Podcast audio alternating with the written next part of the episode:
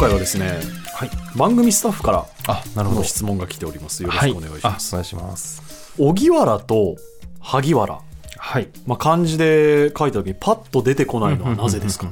あ、なる荻ほど。と萩問題ですね。そうですね。まあ、これ結構ね、あの、間違うこともよくあると思うんですけども。近しい漢字なので、そうですよねやはり頭の中で一回咀嚼してからじゃないとええ確かに出てこないっていうのはありますけど、そうですね。脳科学なんですか、これ？あそうですね要は脳がですねあの似てると同じように見せてしまうっていうことが分かってましてあの、まあ、先入観に近いんですけども、はい誤字脱字っていうのは結構気づかないことってありません？気づかないです。ですよね。はいで何回見直しても気づかない時ってあると思うんですけども、あれは実はあの実験でですねあの明らかに間違った文章をたくさん入れてる文章を作るんですよ。でそれを被験者に見せてもらうんですけど読めるんですね。なるほど。脳は勝手にその文字を見た瞬間に想像してしまってるんですよ。こういう、この文字が来ると必ずこの文字が来るに違いないって。ええ。そうすると間違ってても頭の中で変換して読んでしまうんですね。で、これはあの脳のあのバイアスで文脈効果って言うんですけども、あの例えばあの12、13、14って書いてあって、はいでそこにあの下に A、B、C って書いてあるとするじゃないですか。はい。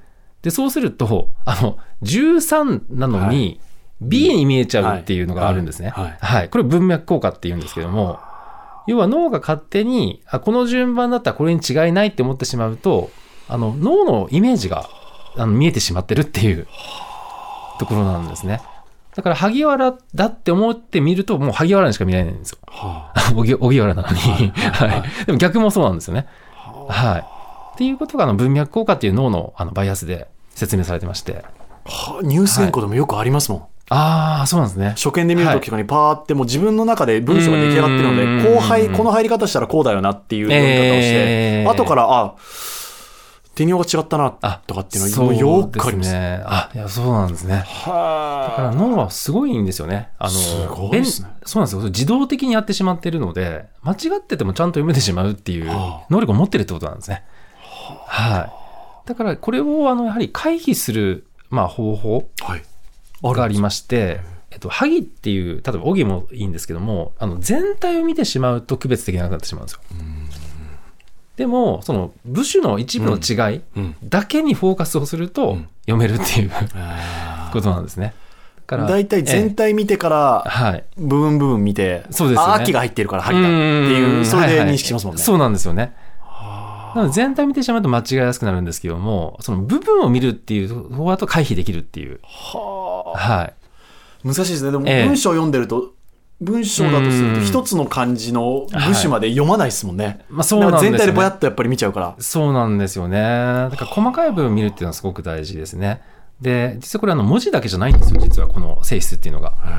あの、例えば、メガネをかけて白衣を着てたら、その人誰だと思います？お医者さんだと思う。ええ ですよね。あと背が高い人を見ると、なんか、なんかスポーツやってたんだろうなってですよねはい。で、それも同じことなんですよ。あの、これをその、脳ってですね、代表的な分かりやすい特徴を見てしまうと、勝手に、あの、自分が過去に体験したこととか知ってることと結びつけてしまうっていう、あの、これを代表性ヒューリスティックってちょっと難しい言葉なんですけども、あの、そういう脳の性質があるんですね。あんまり良くないですよね。決めつけちゃうみたいなことですよね。そうなんですよ。でもありがちですね。そうなんですよ。で、けあとですね、例えばその、レストランとかもそうなんですよ。なんかお皿がすごい豪華だと、どうですかね？ああ、引っ張られます。そうなんですよもそうなんですよ。もうきっとこれは美味しいに違いない、うん高いに違いないってなって、味まで変わるんですよ。う、確かに。はい。そうなんですよ。はい。なので面白いのがですね、あの、お味噌汁あるじゃないですか。はい。あの、普通のお味噌汁なんですね。で、それを普通のお味噌汁って言って、あの飲んでもらったグループと、ものすごい豪華な器に入った味噌汁を飲んでもらったグループ。これあの、それ飲むと味が変わりまして。絶対そうだと思う。いや、ええそうだと思います。はい。はあ。あと味わうその時間も変わるんですね。ゆっくりってなる。ゆっくりになるんですよ。いや、なると思います。え なんかそういうふうにええ上品、お上品なものだから、なんかゆっくり食さないといけなく、そうなんですよ。確かにでもそんな、ただの固定観念ですもんね。あそうなんです。はい。だから、あのね、内装、例えばレストランの内装も、あの、ちょっと高級に見せると、なんかすごく美味しそうな店に見えるってことなんですね。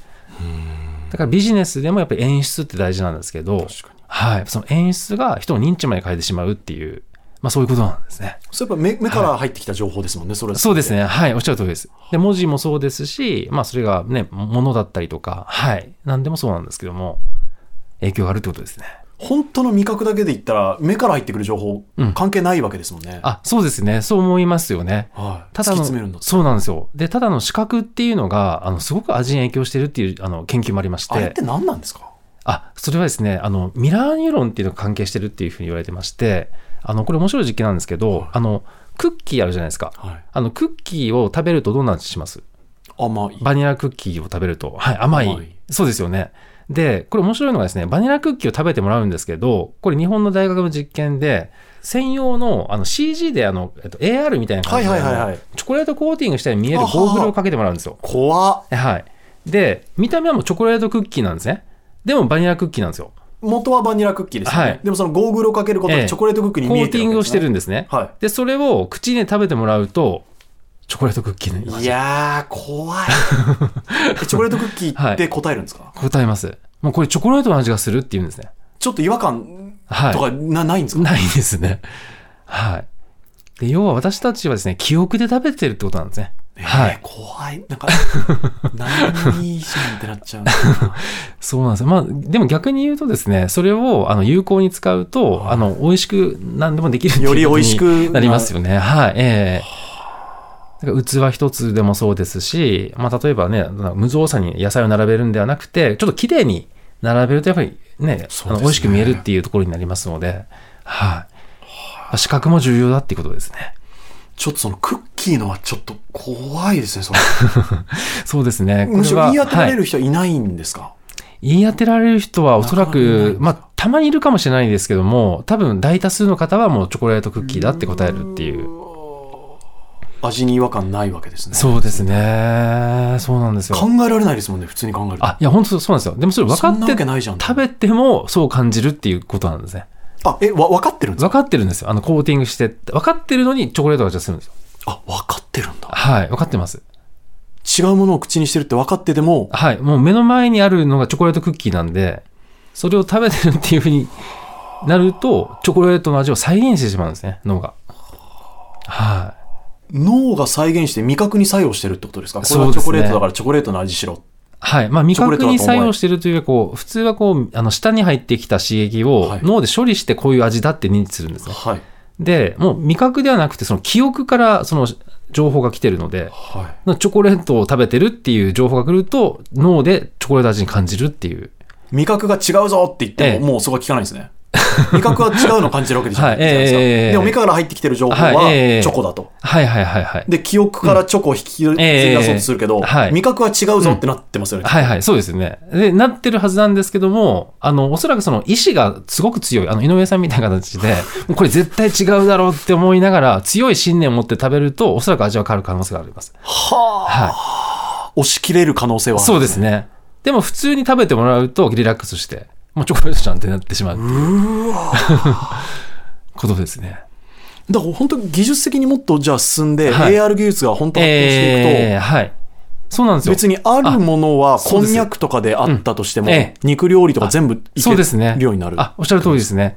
なので、あの、まあ、これを応用して、まあ、例えば遠隔で、まあ、例えばその、ね、ものはないんですけども、その味を再現するとか、はい試食をしてもらうとか、はい。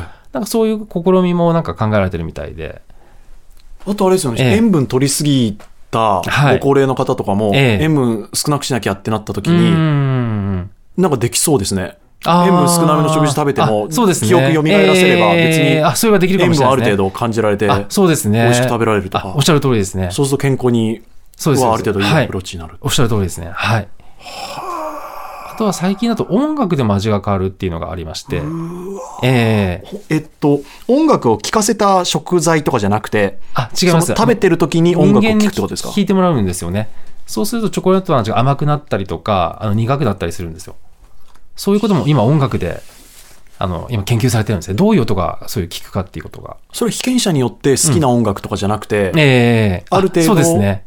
全員に言えることなんですか、、はいそうですね。結構あの、甲高いあの、声、あの、音を聞くと、結構あの、甘みが増したりとか、え、あ、そっちなんですか？ええそういう研究もあってですね。はい。甲高い音を聞くとええ甘みが増す。はい。結構割と高い音ですね。はい。これ人種によってまた違ったりするんですか、人種まではちょっとまだ私もフォローはしてないんですけど、まあ、ひあの少なくとも日本人ではそういう研究がありまして、はじゃあこれもゆくゆくなんとなく分かっていけば、うんええこの音楽を流した方がレストランでい。はあそうです。より美味しく感じられるあおっしゃる通りですね。塩分が、あの、ちょっと、ちょっと下げられるさそうです。下げ下げても、あの下げても塩味を感じられるっていう感じられるとか風にできる可能性があるっていうことが、今、調べられています。もうどのレストラン行ってもその音楽がありますのでちょっと、ね、大それも、ヒットどうなんですかね。はい。ええはは勉強になりまい。す、ええいい。だでも荻原と萩原がパッと出てくるのってみたら、はいこれうん。のそうですね。性質ってことは言えるわけおっしゃる通りですね。はい。全然関係ないと思ってた、えリスナーの皆さんからもね引き続き日産に聞きたいことを募集いたします懸命に日産への質問や脳科学ノーライフと書いて井上ドアのメールアドレスへと送ってくださいドアアットマーク TBS.CO.JP doa.tbs.co.jp です